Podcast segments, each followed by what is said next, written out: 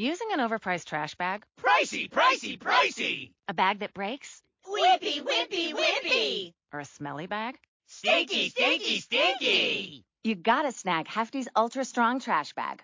Always at an ultra low price. Hefty, hefty, hefty! It has Arm & Hammer odor control, so your nose and your wallet will be happy, happy, happy! Hefty Ultra Strong Trash Bags. Hefty strong all day long. Hefty, hefty, hefty!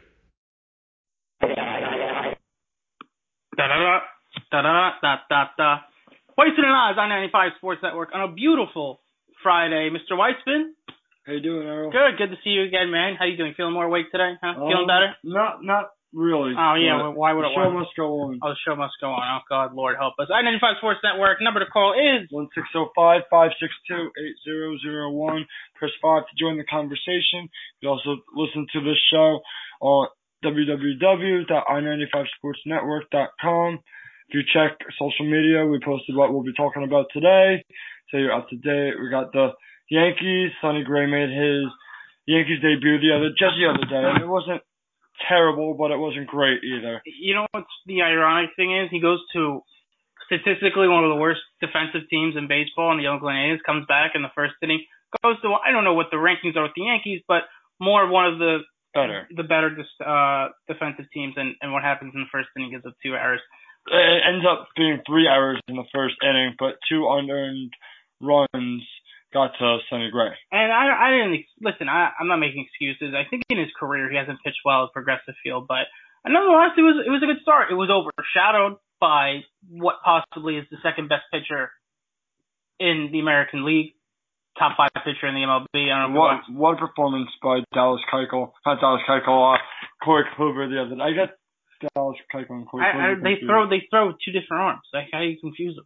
I don't know. Just they came into they came up big at pretty much the same Oh, time. did they? Yeah. No, did they? I, They did, but Corey Kluber's been outstanding his last ten starts with minimum of eight strikeouts uh within the last ten outings. he he has had in his last ten starts yeah in his last ten starts he's had nine nine of those starts were 10 10k games.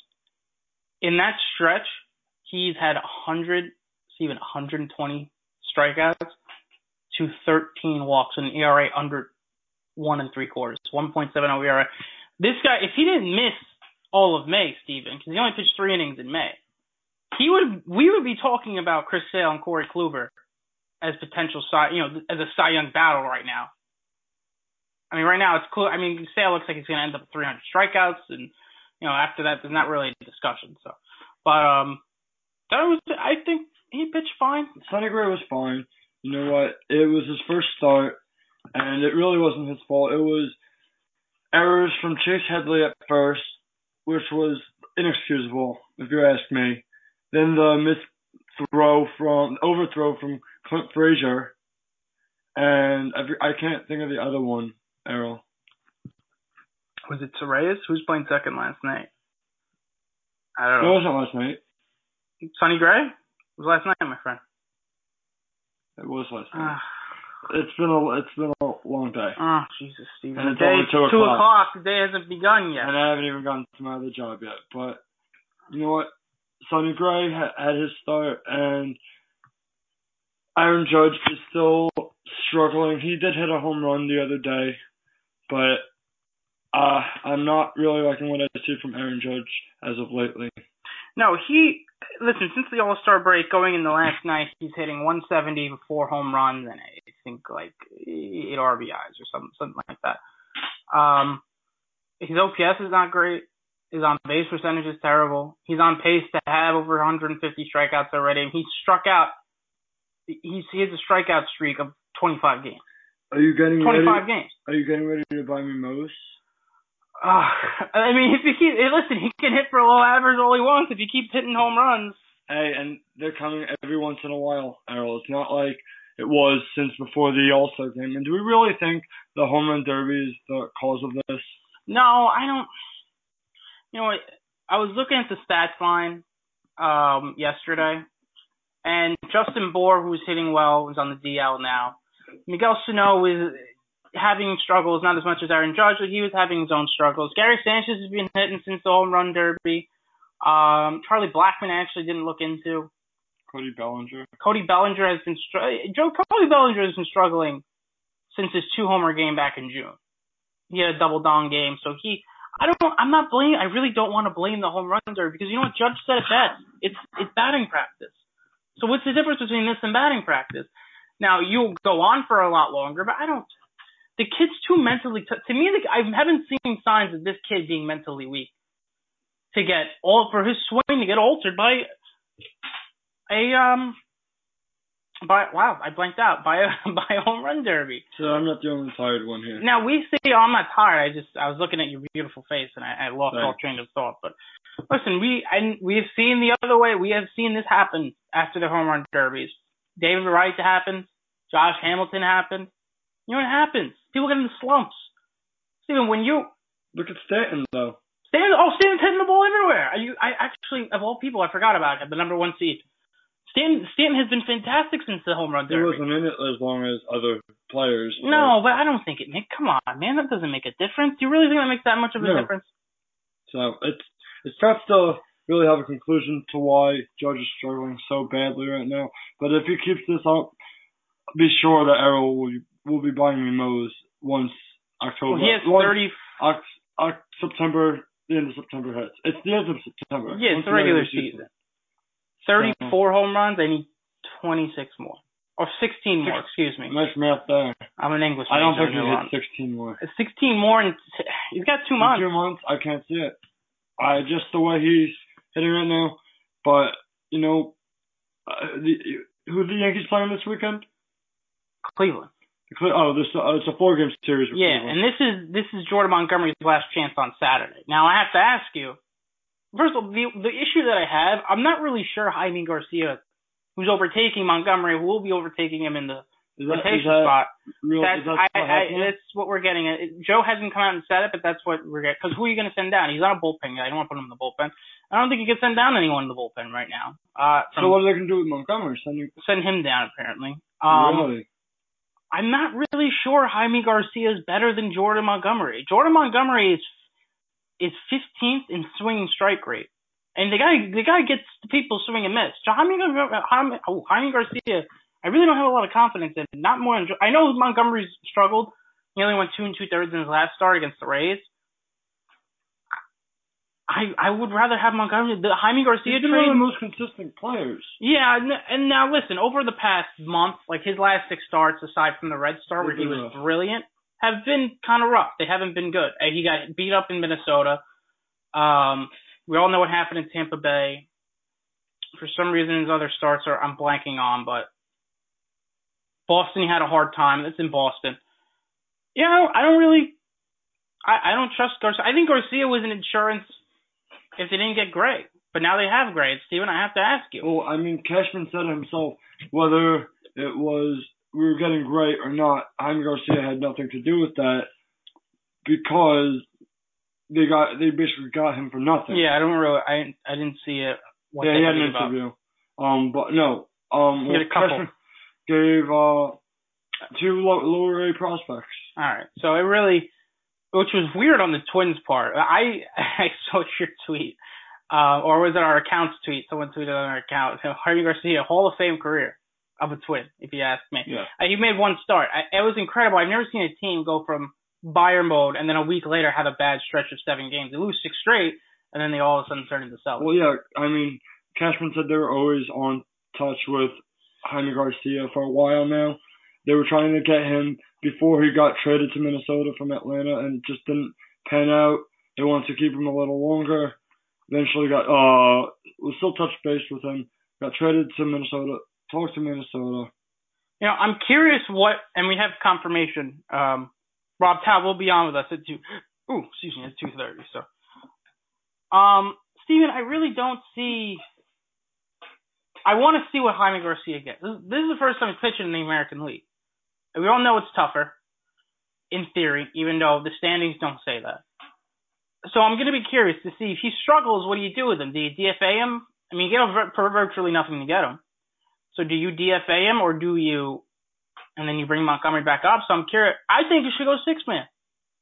You know the numbers say That never works though. the numbers say Tanaka works better with it. And if that's your ace, or ace and co-ace now with Gray here, if you whoever you want to consider the ace, then do everything to help him. Do everything to help CC. CC's on the low side. He can use the extra rest. Montgomery it would shave the innings from Montgomery, who I assume is on an innings limit, even though they haven't really come out and said it. I would I would put a six man out there. Uh, it's not a bad idea, but you know, in wh- what we've seen with the Mets, six man doesn't really work, and uh, but it's all up to Joe Girardi, Brian Cashman. We'll have to see what happens with that. But you know, trans- uh, tr- transitioning on to the other side Ah, of New York, ah, teams actually back home. ah. We said it last week, Errol. It, it's time. It it was Amed Rosario time this week. Amed Rosario made his MLB debut on Tuesday. I believe it was. It was Tuesday, correct? Yes. Yes. So he had.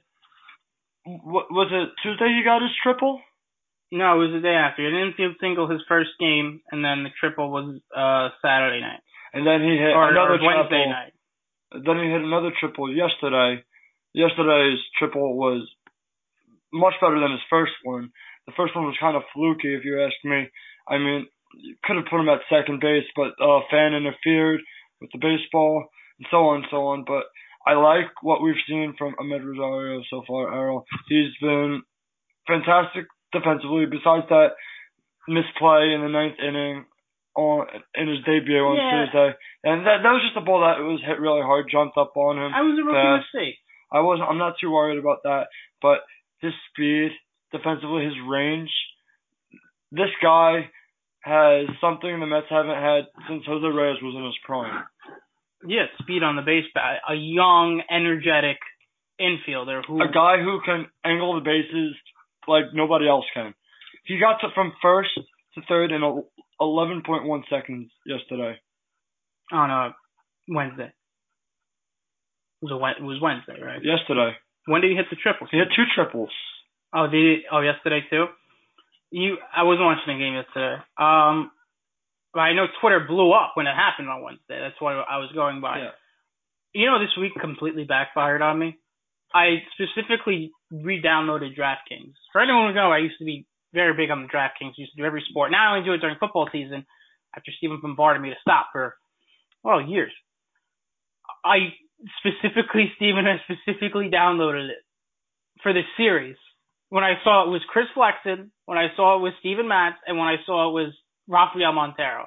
And Wednesday is the only time it really worked out for me, and I picked mostly Rockies. There was a lot less runs scored in this game. The Mets had a chance, very good chance, to sweep this series. I don't know what the hell that was yesterday. I can't. The, Hansel Robles, who I had defended on this show for the past year, I can't do it anymore. Comes out and says through, and we find out through his interpreter. I, I couldn't really feel my fingers, but you know, I, I thought I'd give it a try. And you wait, what? You're hurting the team. You are hurting the team by doing that. If you can't, be, I can't. Marc Carig said it best today on Twitter. I can't wrap my head around how erratically dangerous that is to throw a 96 mile an hour fastball when you can't feel your fingers. You ever thrown a baseball, Steven? Yes. It's not soft, is it? No. Imagine if you couldn't feel your hand while you're throwing, you had no idea where it was going. I can't. Oh God, I can't. I can't deal with it. But Steven Rosario's up. Um, Dom Smith, man. I mean, he he looks like he's tired of the minor leagues. I mean, he looks pissed, which I lo- I like that. So when he comes up, hopefully he'll he'll ra- he'll be the rake man. Now, something a di- Steven, a dynamic that I like with these two young players. You know, their scouting reports say it's, they're very good defensively especially Dom Smith. I mean, there's been a lot of rave about his defense in the minor leagues, which is something that we need. Lucas Duda, yeah, it was fun when he hit three home runs in a game that you're already losing ten nothing. Um, he wasn't great defensively, and we knew that. He was a big, lovable, luggy guy. average. Yeah, he wasn't good. It wasn't good.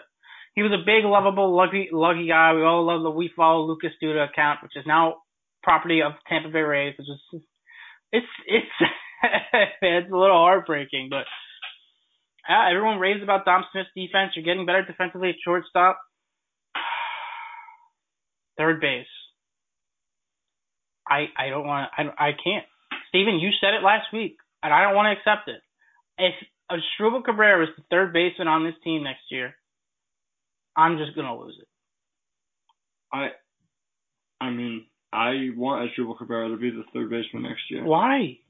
Because I think he's a good fit for this team still. I think he said it the other day. You know, he's done playing shortstop for his career. He wants to be a versatile player like a Ben Zobrist type, who the Mets basically begged for uh, Zobrist to come up to the Mets, but now they have that guy in control. And Asdrubal Cabrera, a veteran that can hit, good, uh, very very close with some of the teammates, uh, Jose Reyes, Yoenis Cespedes, and I think Cabrera is a guy that will hit in the clutch and he has some pop. Obviously, he had a nice double off the off the wall yesterday, and I I think this guy could be a big help if they want to compete in 2018.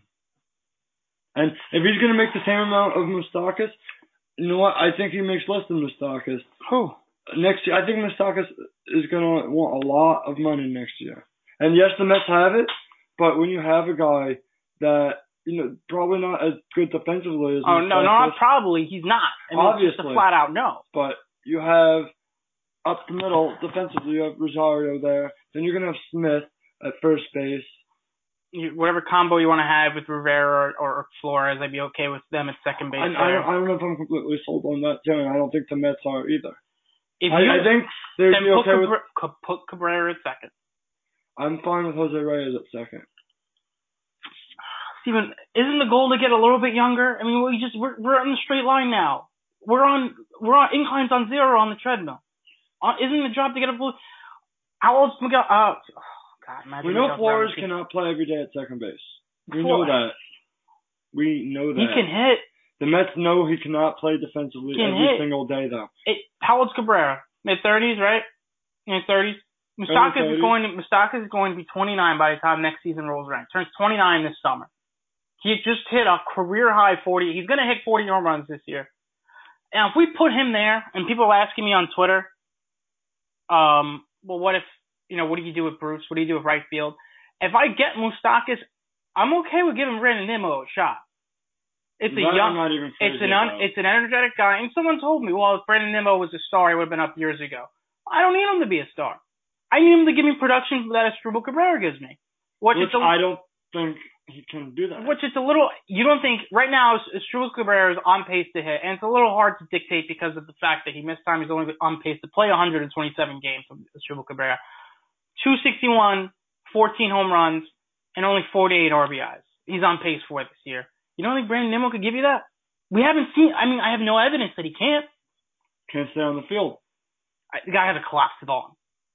The guy Okay. had a collapsed Even in the minor leagues, he's, I- he's not been able. to I mean, he had an injury in the World Baseball Classic this past year with Italy, and then the whole and then he came up in the short. It was a very short amount of time. And he hit well. You know, this is a kid who wants to be up here. This is a kid who's always smiling. This is a kid who can hit. You know, maybe not hit for power, but he can hit. I give him a shot. If that were the case, if the Mets didn't sign Jay, re-sign Jay Bruce or give him a qualified, they're definitely giving him a qualified, qualifying Yeah. offer. which will be 16 million, I think. around there. If he doesn't take that and you know he goes he wants to go into free agency, we know that, then you have to put Michael Conforto in right field. And then you platoon Lagares Nimmo in center. You see, I'm okay with playing Conforto in center. If there's an open space in right field, you give that to Conforto because that's his strongest strongest position, a corner outfield. Is Lag- I mean, you talk about Nimmo staying healthy. What about Lagares? Lagares can't stay healthy. Neither of them. You know what? That's why I'm. That's why I'm very on the edge of Lorenzo Cain, and I'm not crazy on signing him either. You Because know- I know he's gonna want a long term. You convinced me to to go the other way with that. You know how I was high on that narrative. You He's convinced old. me he's 30. I'm not crazy about signing a 30 year old center fielder. That's the only thing. Now, if he went, if his value went down a little bit later in the off season because his price, asking price is too I high. mean, he hasn't had a, he hasn't had a great year. No, he hasn't. I consider maybe a two to three year, You know, if they can get him at that, yeah, that's that's fine. Then you put Conforto right, and then I guess I'd be okay with. I, is it gonna make me sick saying it? Asdrubal Cabrera at third. Listen, I get it. He's a lead. You know, the one thing that really turned me off, Steven, is when he was like a little child and said, "Well, I, if I'm not playing short, I want to be traded." No, you, I understand that. That that turned me the wrong way too. But let me ask you something. You're employed by the Mets, right? You did the Fan Fest. Okay, if you or your employer, right? If your employer told you, Steven, I want you to do this, even though you're not comfortable with it, even though you, maybe you haven't done it, what do you do? What do you do? uh, You do it. yeah, Do you say do you do you say anything otherwise? no, That's with any job. yeah, Say, I'm the Mets. I'm Terry Collins. I'm Sandy Alderson. I tell you to do something. I'm paying you. I'm paying you nine million dollars. If I tell you to do something, you're going to do it. You're not going to tell me you want to be traded. How about you just sit your, you know what, right there until I decide to trade you? I'm not. I'm not disagreeing with that. So I, I that was the one thing that rubbed me the wrong way. It's Asdrubal Cabrera. But uh, another guy that like we, we repeat on this topic on, like every week, but it's something that's really to consider. Travis d'Arnaud. I'm Yeah. fine with giving Travis d'Arnaud another opportunity. That's one thing. Another opportunity, Stephen. I was skeptical of giving him. this I was skeptical of giving him one this You're year. saying d'Arnaud's having a bad season? He was. I'm telling you, he should have a better one. Because you know what? He's been he's been hurt again. Again. I would have. Well, you can't blame him for injuries. Yeah, I can. Why? Yeah, Why, no, why are you blaming the player for injuries? because that's considered injury prone. I don't want a player who's injury prone. But it's not his fault that he's injured. You know why I was a little skeptical for the Yankees as as a if I was if I came from a Yankee fan perspective. Sonny Gray has been hurt the last two years. Sonny Gray has not played up to his pitched up to his ability because of his injuries the last few years. That's why I'd be I was skeptical about signing Sonny or excuse me about trading for Sonny Gray. You don't the injury prone guys. Are you you? We have fantasy football draft eventually. We don't know when. Eventually, are you going to take the guys that are injury prone? No. No, you stay away from those guys. You stay away from a Travis Well, I, we didn't even talk about this last Friday because the trade deadline was on Monday. I wasn't a big fan of the tra- uh the Sonny Gray deal. I wasn't a big fan of it. I think the Yankees I gave saw up, you voice it on Twitter. I think the Yankees gave up a lot for Sonny Gray. You know, the guy, like you said, is injury prone, and his value is only up because of the the market. Well, that's what you do. You sell high. And I don't think the Yankees, in my opinion, should have done it. I think they should have taken the chance on Chance Adams. This is why. This is why you're gonna love this. Even if Cashman blew this deal, we're not gonna find out for another few years. 2020 at least. At least Kaprielian's not going to be ready till 2020. They said. Kaprielian hasn't pitched, pitched the full season in two years. We have no idea what's going on. I mean, Dustin Fowler. When that happened, That was just us. that was that that could be something that could alter someone's career. And Jorge Mateo, I mean, where is he playing? Yeah, Gleyber Torres coming up. Have Didi at short, Starlin Castro. You have Ronald Torreyes. You have guys in the infield. You know, where there's the possibility of Manny Machado still looms in a couple for that's a couple years away. Hey, I know, where was I he know a playing? team that needs a third baseman. You know, he was playing center field apparently in the minor leagues. But I mean, he had the dispute. Got suspended last year. Had a dispute with the manager in Single A last year. Um, I have some numbers for you. I like numbers. You know, I like numbers, right? Um, okay, let's see here. Rene Rivera is. oh, that's not right. Okay, six home runs. Is that right? What are you saying Rene Rivera? I'm comparing the two co- the catchers. Did you leave me alone? Can I do this?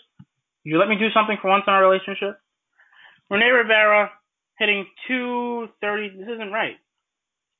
All right, never mind. I can't find it. The correct the correct stat. I don't want Travis d'Arnaud as my catcher. That's that's my point.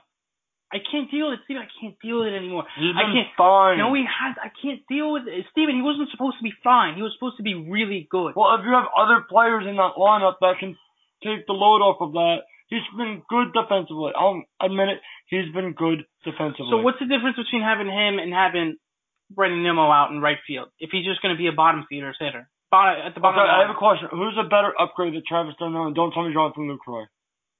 Jonathan Lucroy. I don't see it. Jonathan Lucroy is a better is an upgrade. Not I- much, but not much. Look at what season Lucroy's had. Uh, you know, I think it has a combination of Robinson Chirinos was hitting really well throughout the year. And I don't know what happened with him in in Texas, honestly. Um, I think a change of scenery would help him. I don't think you'd have to give up a ton to get him. But Travis d'Arnaud this year is hitting What, 260, I guess? no 244.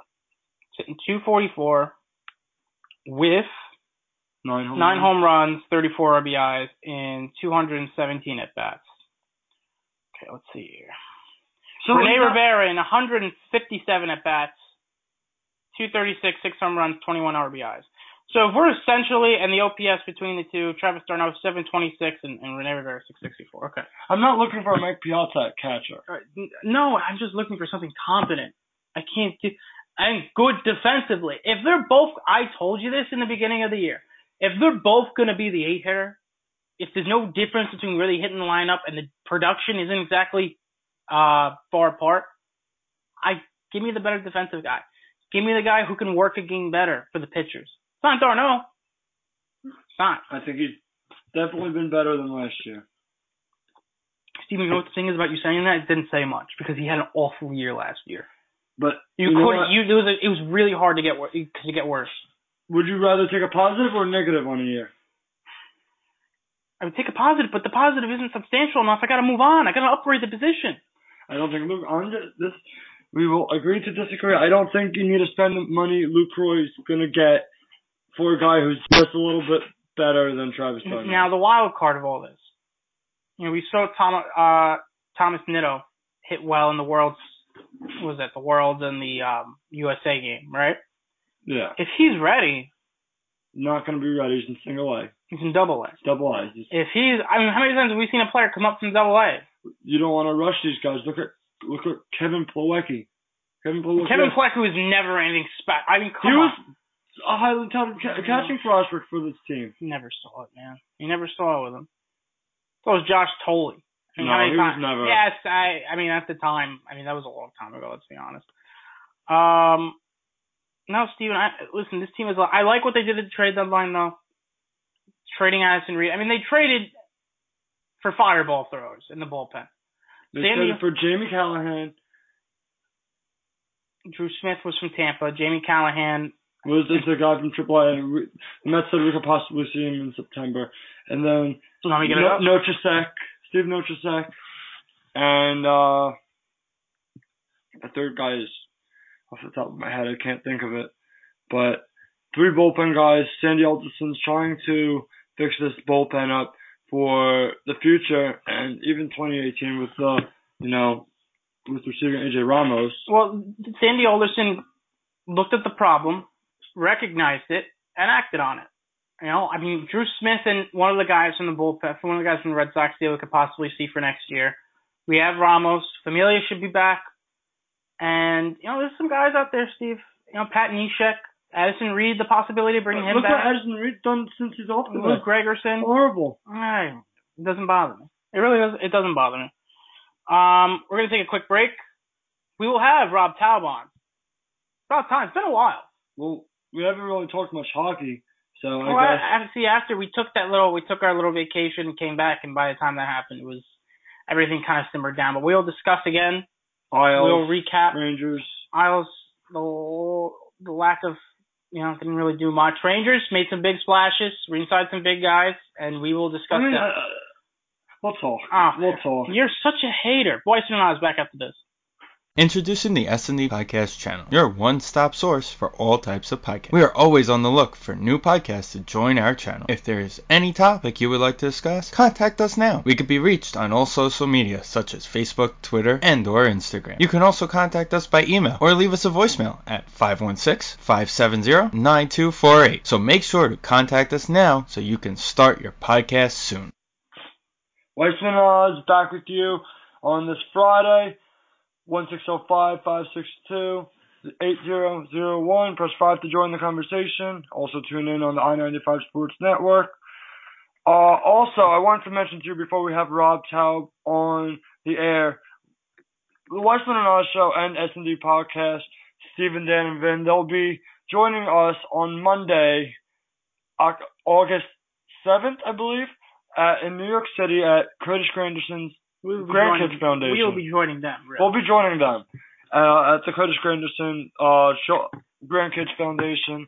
Uh, this is actually the 10th year, the anniversary, the 10th year anniversary of his charity event. So we're really looking forward to attending that and hopefully getting some cool interviews of Curtis Granderson and maybe some other players that'll be there. It is a little bittersweet because Lucas Duda will not be now will not be attending.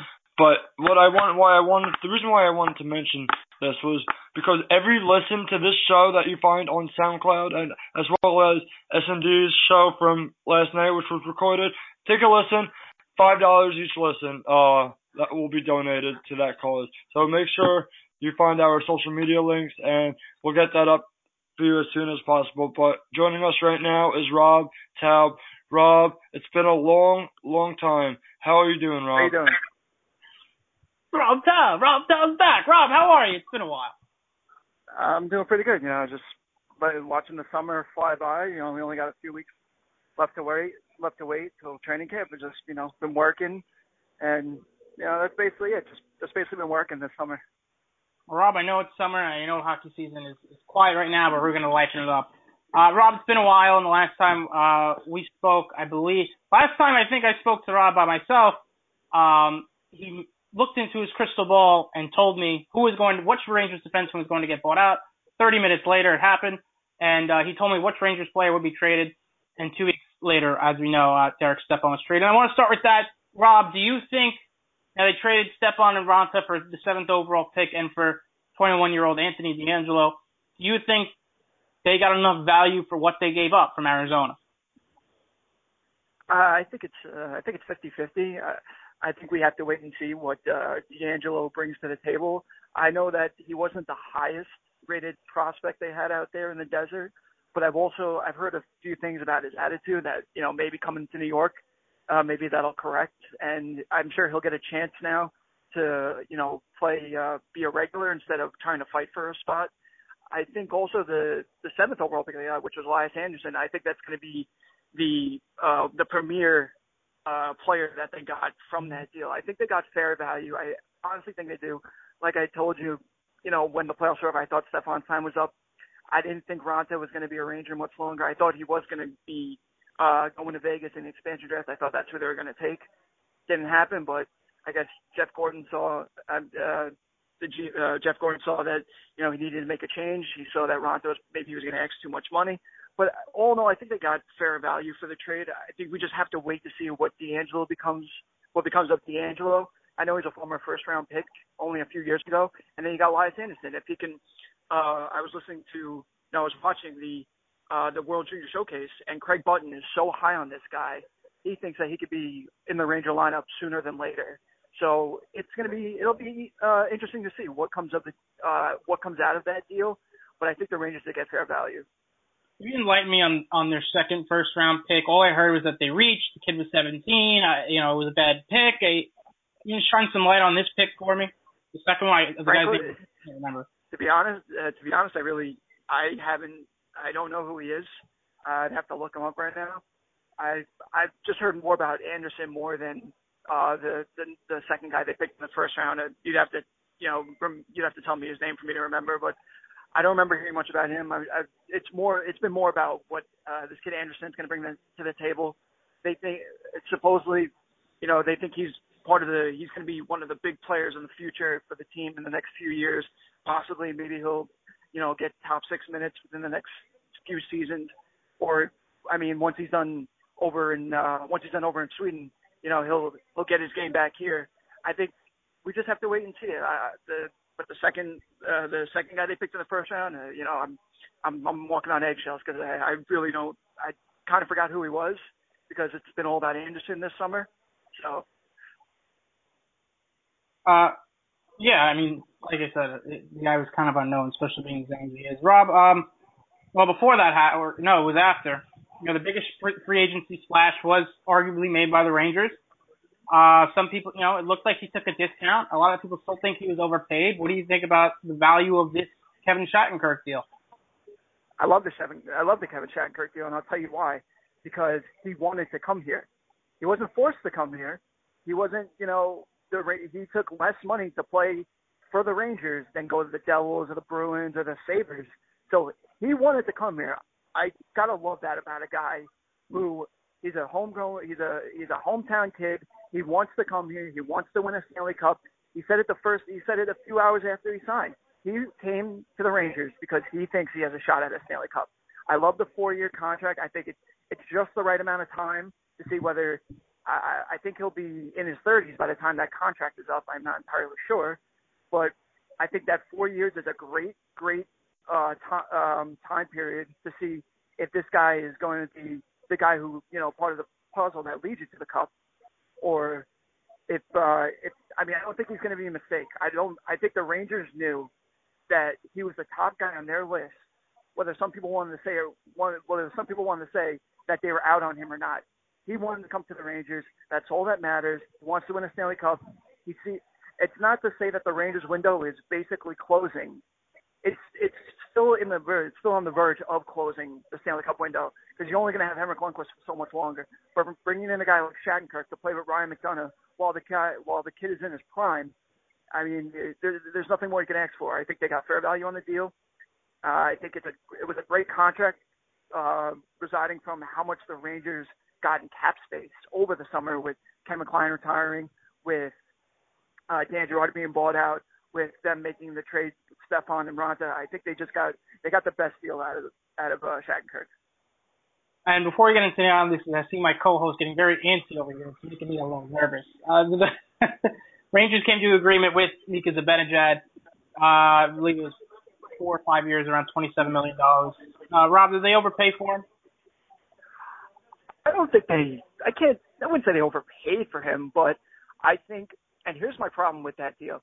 That's the type of money you give a guy who you're going to expect way too much from. Zibanejad, when he was in Ottawa, he was a second line center. That's what he was projected to be when he was drafted. I think the Rangers want him to be a first line center. And I've talked with a few, uh, uh, a person who's been around the Rangers for the past year now, who's gotten a little bit closer to, to management. Is one of my colleagues uh, with Stan, and he and he was told that they they want they wanted Zibanejad to be a second line center, but I think now they project him to be a first line center. I don't know if I think he will be able to carry the load. You saw last year, you saw the potential before he got hurt. You saw he could have he could play uh, on the first line, but I'm just a little skeptical to see if they ask too much of him because we've seen with guys who come to the Rangers when they get asked too much of them, they start to fall, they fade into the spotlight. They don't they don't shine. We saw with Rick Nash. I mean, I know he's had a good career, he's had a good uh, time here with the Rangers, but we've seen Rick Nash with Pavel Bure, with Jaromir Jagr, with you know the names go on and on. So it'll be we have to wait and see with Zibanejad. I, I like the contract. I thought it was fair. Uh, I just I want to see if if they ask too much of him, will that contract you know become a burden? Yeah, God, I hope not because I I if I don't have a cup before I die, I'm gonna die very sad. Steven, go ahead. You're not gonna you're not gonna die anytime soon, so. Oh God, I mean I hope not, but if, if there's a cup, but I'll go down happy.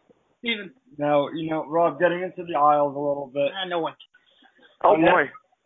Um, well, earlier this offseason, the Islanders traded Ryan Strome for Jordan Eberle, And you know what? I was hoping this wasn't the only move for Garth, but for a start, uh, I'll take Eberle. What do you think about that? I like the Eberle trade. I know some people who didn't because they want to see more from Snow, but he got fair value for for Eberle. I, I, I like I said for you know the past few months that Strome his time in here his time here was up. You know they gave him a shot. He didn't work well with Cappy. He he started to work well with Weight, but you saw he started to fade again. You started started to see started to become the the player of old that you didn't want to see. So I like the Eberle deal. I said it before. He played with John. He's best friends with John Tavares. You know they had chemistry. They had it when they were younger. Now it's time to see if they have it now. I'm sure they will. I think that he can elevate Tavares' game, and I think Tavares can elevate his game. The one thing with Eberle, and people have brought this up to me, is he couldn't play with Connor McDavid. That is a huge, huge, you know, minus that you couldn't play with the best player in the world. I mean, the guy he makes everyone around him better. So it'll be interesting to see what he does with Tavares because I think I've heard this from people also. He's coming in with a chip on his shoulder. I've heard. I, I think I told you guys when. Uh, I don't know if I told you when they when they were thinking about going after him. They said he plays a soft game. He's you know he doesn't use his body. He he doesn't you know he he's not a physical player. So the interesting thing will be to see if he, you know, completely 180 does a 180 with this game and becomes a much more physical player and plays with that chip on his shoulder, to, you know, to prove the the critics wrong about why he was traded from Edmonton. Well, we'll have to see about that, but I don't. I think this could possibly be Tavares' best line mate since Thomas Vanek back a couple of years ago. Uh, but assuming it's you know Lee, Tavares, and Eberle, we'll have to see where, you know, Eberle's production comes from that. So, you know, going on to the next deal Snow made, Travis Hamonic, you know, a, a non-surprising move. Uh, kind of surprised by what we got back, what they got back in return, though. Well, uh, the guy wanted, Snow wanted two first-round picks, and I thought when I heard that was astronomical, and it became astronomical. So I think what he got he kind of had to bite the bullet and just what Calgary offered him. It was the best offer he was going to get.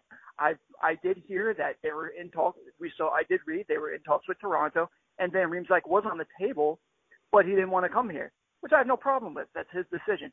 But I believe that Snow was not going to get the same value that he got with Calgary for Hamonic. I mean, Hamonic was coming off his worst season as a pro. Uh, I mean, I know he was, he, you know, the health bug bit him this year, but you know, I just think the the honeymoon needed to be over. I think this is the one thing with Garth Snow. I think he's too loyal to some of his guys when he he doesn't see the bigger picture when it comes to winning championships or even making it, you know, to the conference finals. He play he has too much loyalty to these guys who start off great, you know, they they start to fade a little bit, bounce back, and then they go back to fading. It's the same way with Ryan Strome.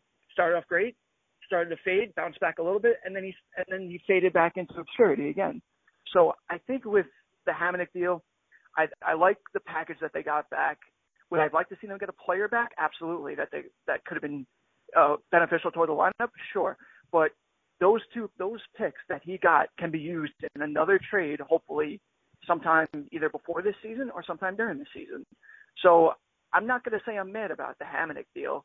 I can see why some people are a little bit because he was a heart and soul type guy. But I think it was time to finally cut the cord. And I know that I remember I tweeted what I was told. Uh, what a guy he was in Chicago. He had people in Chicago, and he was told with the Hamonic situation that maybe the I can't say the trade was rescind, uh, that was rescinded was the trade request that he had was ever rescinded. Some people say it didn't happen, but I heard that he was going to stay here if Garth couldn't find him a home he had no problem staying here, but he did want out. He did. He wants to be closer to home. He's now in Calgary. I have no, I you know I wish him the best of luck. I I love him as an Islander. He was great. He was great in the community. He was great. Uh, he was a great leader on and off the ice. But I think it was finally time, and I think they got the right deal for him. Now, I guess what we're moving on to one more question before we have to let you go. Uh, Calvin DeHaan recently signed his one-year, three point three million. What ha- what happened with that? I I kind of, you know, it's funny you mentioned Don because I got a call from Stan right after the deal was made, and he's like, "Can you give me everything you have on DeHaan and why the why that contract was the way it was?" And I basically look at it this way: I think, yes, he was their best defenseman last year. I think Snow wants to see how much more he can elevate his game this coming season. I think he before he commits long term to a guy like DeHaan who has had injuries in the past, but he he's shown over the past two years that he's a very steady defenseman. I think he wants to see how much more he can how much more he can do for this team, how much more he can contribute. So I think the 3.3 million, I have no problem with that. I, I do. I did think that one year, like it's a prove it, it's a more of a show me more type uh, message from Snow from the organization to Don. If they gave him like four years with that contract, people would have been, you know, dancing in the streets because that's a great value for a guy who's only 26 years old. But I think they want more. I think Weight, and I think the new coaching staff and Snow want to see how much more this guy can bring to the table. Because you have to look at it this year. He's probably going to be playing with a, a new he's going to be on a, with a new def, uh, a pair on defense, probably either with Pulock or Pelech or maybe even Scott Mayfield. I don't. He's going to be the number three defenseman. That's basically set in stone. I don't think he's ready to be. I don't think. He, I mean, I don't think he can't be a number one or number two. Maybe if Boychuk begins to break down, then you could put DeHaan up there. But I think it's more they want to see what else he can bring uh, bring to the table after almost like they don't want last year to be a fluke. You know, he was one of the, he was the best defenseman last year. He blocked 190 shots, was fourth in the league, fourth in the league overall in doing that. He had 20, um, he had 25 points overall, which was a great. That's a great season by defensive standard for a a solid number three or number four defenseman. But I think they just don't want. They want to see if last season wasn't a fluke, and he could really become. He could become that guy that for the next five to six or seven years they could depend on as their number three defenseman uh, for I think the long haul. Well, Rob, you know it's always great having you on. Unfortunately, we don't have much more time, but we'll have to definitely get you back on soon to talk about Belmont, a couple more things. But uh, Thank you. Well, just to sorry, just to say one thing about Belmont, I'm not going to get anyone's hopes up. I've seen things now starting to trickle out. We saw the article yesterday someone anonymous, anonymously sent me a message on Wednesday night saying that his, his father is is friends with the mayor of Floral Park, and that person the Floral Park, I forgot his, I think it's Lomborgati or whatever. He's been he's been told that it's a done deal, and the Islanders probably will be the winning. They're probably coming to Belmont. I'm not saying I listen. I have my my uh, I'm not taking that 100% accurate, but that's just what I was told. Not trying to get anyone's hopes up, but that's you know things are starting to trickle out now.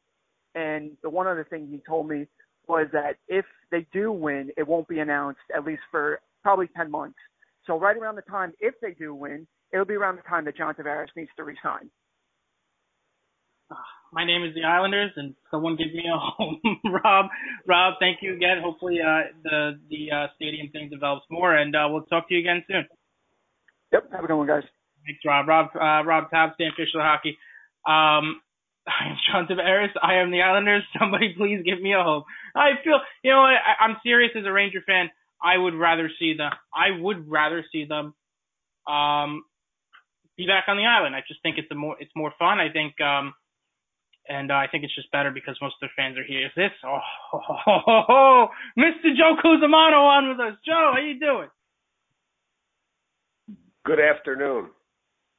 How you doing, Joe? Joe, he's silent. Joe, are you okay? He's well, I I don't know where to start. First, well, off, you got, listen, you you and Rob got to sit down, have a beer, and just just just make amends, man. I don't know what's going on with you two. I'm gonna need a lot more than a beer. Uh, Anyway, Errol, get him knocked Errol, the Isles are the Isles are going to Belmont, and if they don't, you could punch me in the nuts while you wear your Ranger jersey. Okay? That's Well, the first thing. I I don't know what to say to that one. I'd rather have him back at the Coliseum. That's just me, No. Um, Yeah, I I mean the Coliseum is seven minutes from my house, and I'd honestly rather drive my car into a brick wall at 90. But that's besides the point. Anyway, I want to talk about you know you touched on the Strome for Eberle deal, which I love because Jordan Eberle, you know, your boy Todd comes on there and talks about his down season, not being able to play with McDavid. He still put up 51 points. This is a guy who John Tavares personally asked for.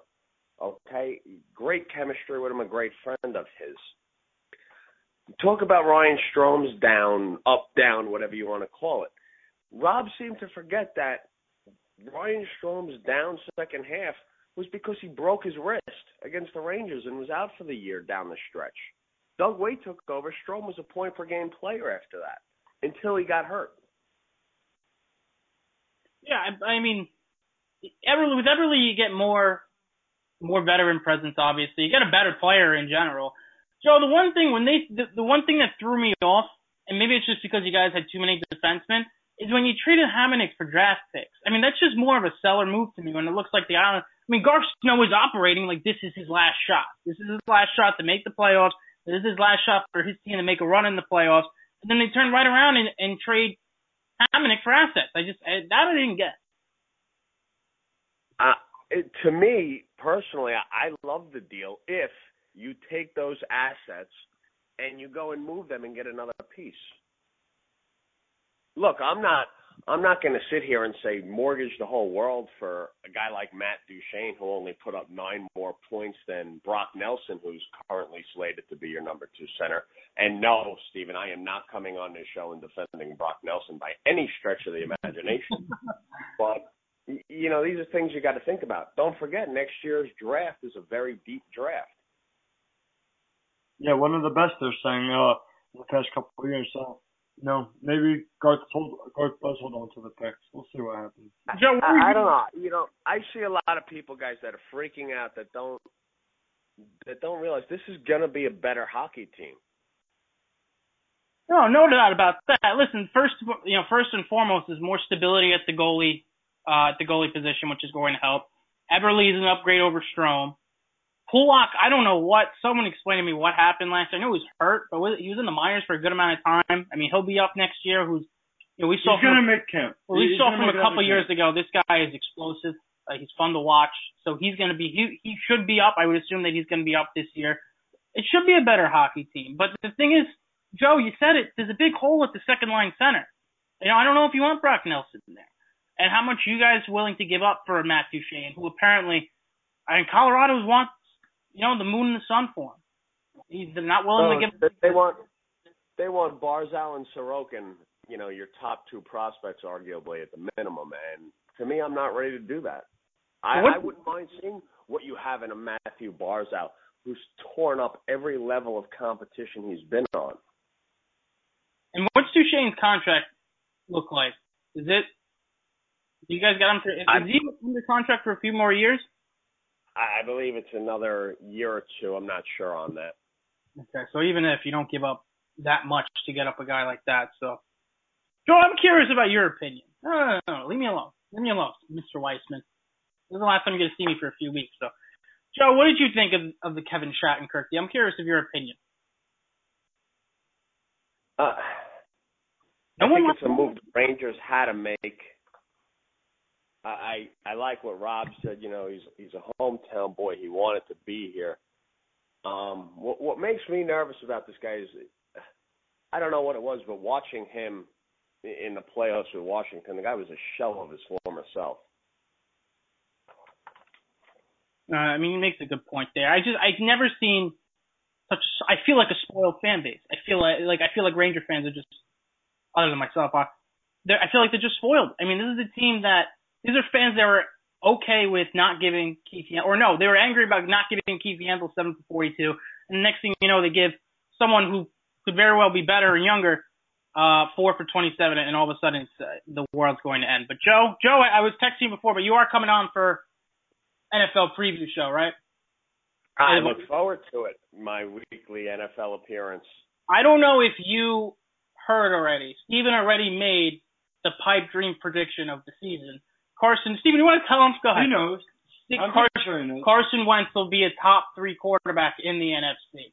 So whether it's Rodgers, Matt Ryan, Russell Wilson, uh, you know, he's going to dethrone one of them. According to Steven, Carson Wentz will dethrone one of them as a top three quarterback in the NFC. I I really want some of the drugs that your co-host does. We'll see. Steven, will Brock Osweiler win the Cleveland Browns quarterback job? Oh, Jesus Christ. Cody, it's either him or Cody Kessler. So I guess DeShone Kizer doesn't matter. Oh, it's gonna be it's gonna be a long, fun season. I don't. Uh, Joe. Oh, we are gonna have some fun, gentlemen. Oh, we always will. And Joe, don't forget September 16th is coming closer and closer and closer. I look forward to sitting down with you boys and the guys on the S and D podcast for another round of fun. For eight hours, Joe. Can you handle eight hours to Steven? Oh man. Or seven? Whatever it is. seven hours with Big Daddy. That's. I, I think I spent close to ten with him last night. So. yeah, and I think we did all right. Joe, we always appreciate you coming on, and we love to talk to you, and we'll talk to you again soon. Guys, always a pleasure.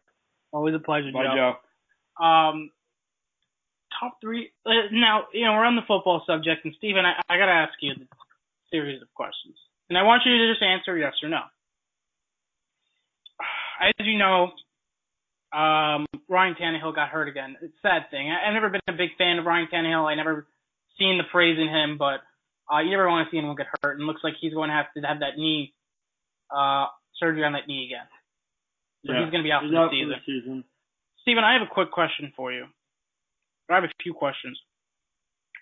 Um, it pertains to Colin Kaepernick, and, and it really, if this man week one rolls around and Matt Moore's under center for Miami, and God knows Ryan Mallett's under center for Baltimore because Joe Flacco, you know, we saw. It I mean, with the back, you never know. We see, we're fans of a team where you know our captain has had back surgery, neck surgery, and that's a non-contact sport. The guy can't play, right? Yeah. So you never know what's going to happen in a contact sport. Steven, did Colin Kaepernick kill anyone? No. Did he put his hands on a woman in a physical, angry nature? No. Did he get arrested for a DUI or DWI? No. You ever been charged for any ha- having any possession of drugs ever? Not that I know of. Did he commit any crime? No. Did he break a law? No. Did he exercise his constitutional right within this country? Okay.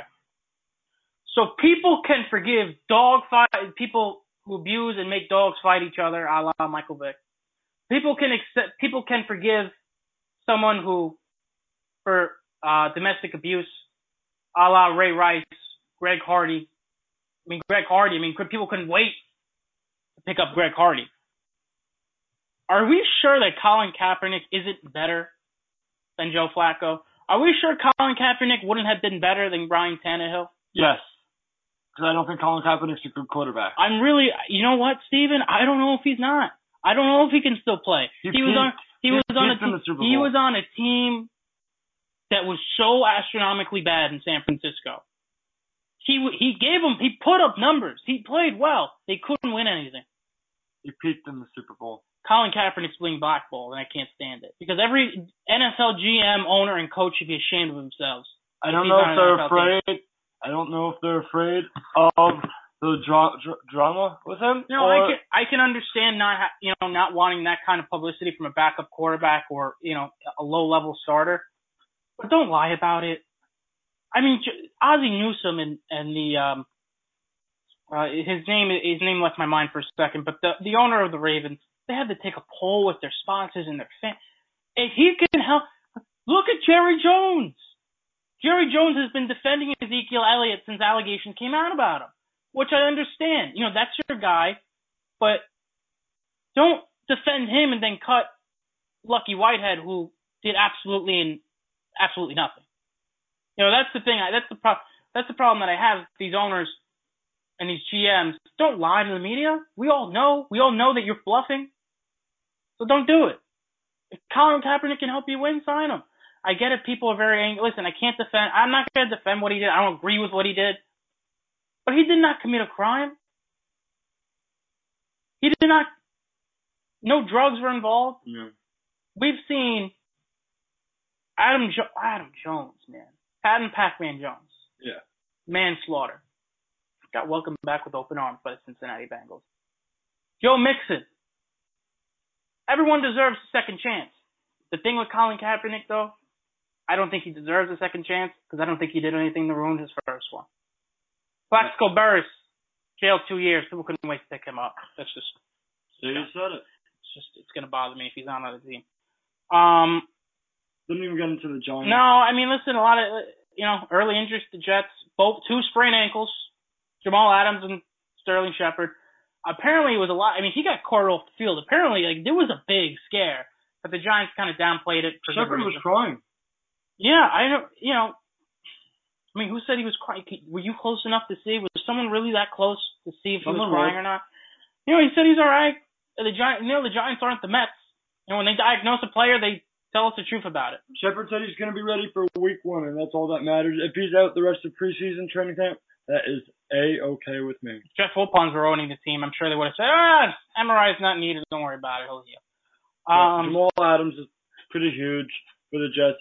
Uh, even if you know, it is just for a little while. This guy is probably the only guy you're going to be watching No, this season. I think Mar. I, I, listen, there's some. I'm looking forward to Marcus Myers, Mayers, the kid, the safety, other safety out of Florida. I'm looking forward to Jamal Adams. I'm looking forward to.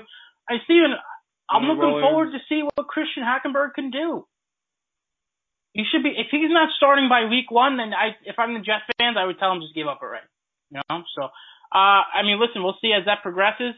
Steven, we have football next Friday, although it is not much. We had football last night, but right. um, Anthony Brown actually pulled his hamstring last night. Cornerback for the, then he's kind of lined up to be the number one cornerback for the Cowboys. So Another Um, injury, another player down the drain for the Cowboys. yeah, and Cow- before we go, I got the Cowboys got the Cowboys got um Cowboys got fined for the second year in a row for having too many people suspended before the season started. That's great. Oh God, Steven, uh, we will see I-95 Sports Network in a couple weeks. Uh, we will not be doing a show next week. I will be getting my tonsils. Good luck out. to you, Errol. Thank you, Stephen. You'll be fine. Oh God, I, I can't drink for two weeks. Weissman and Oz. Back in two weeks. Yeah, bye guys.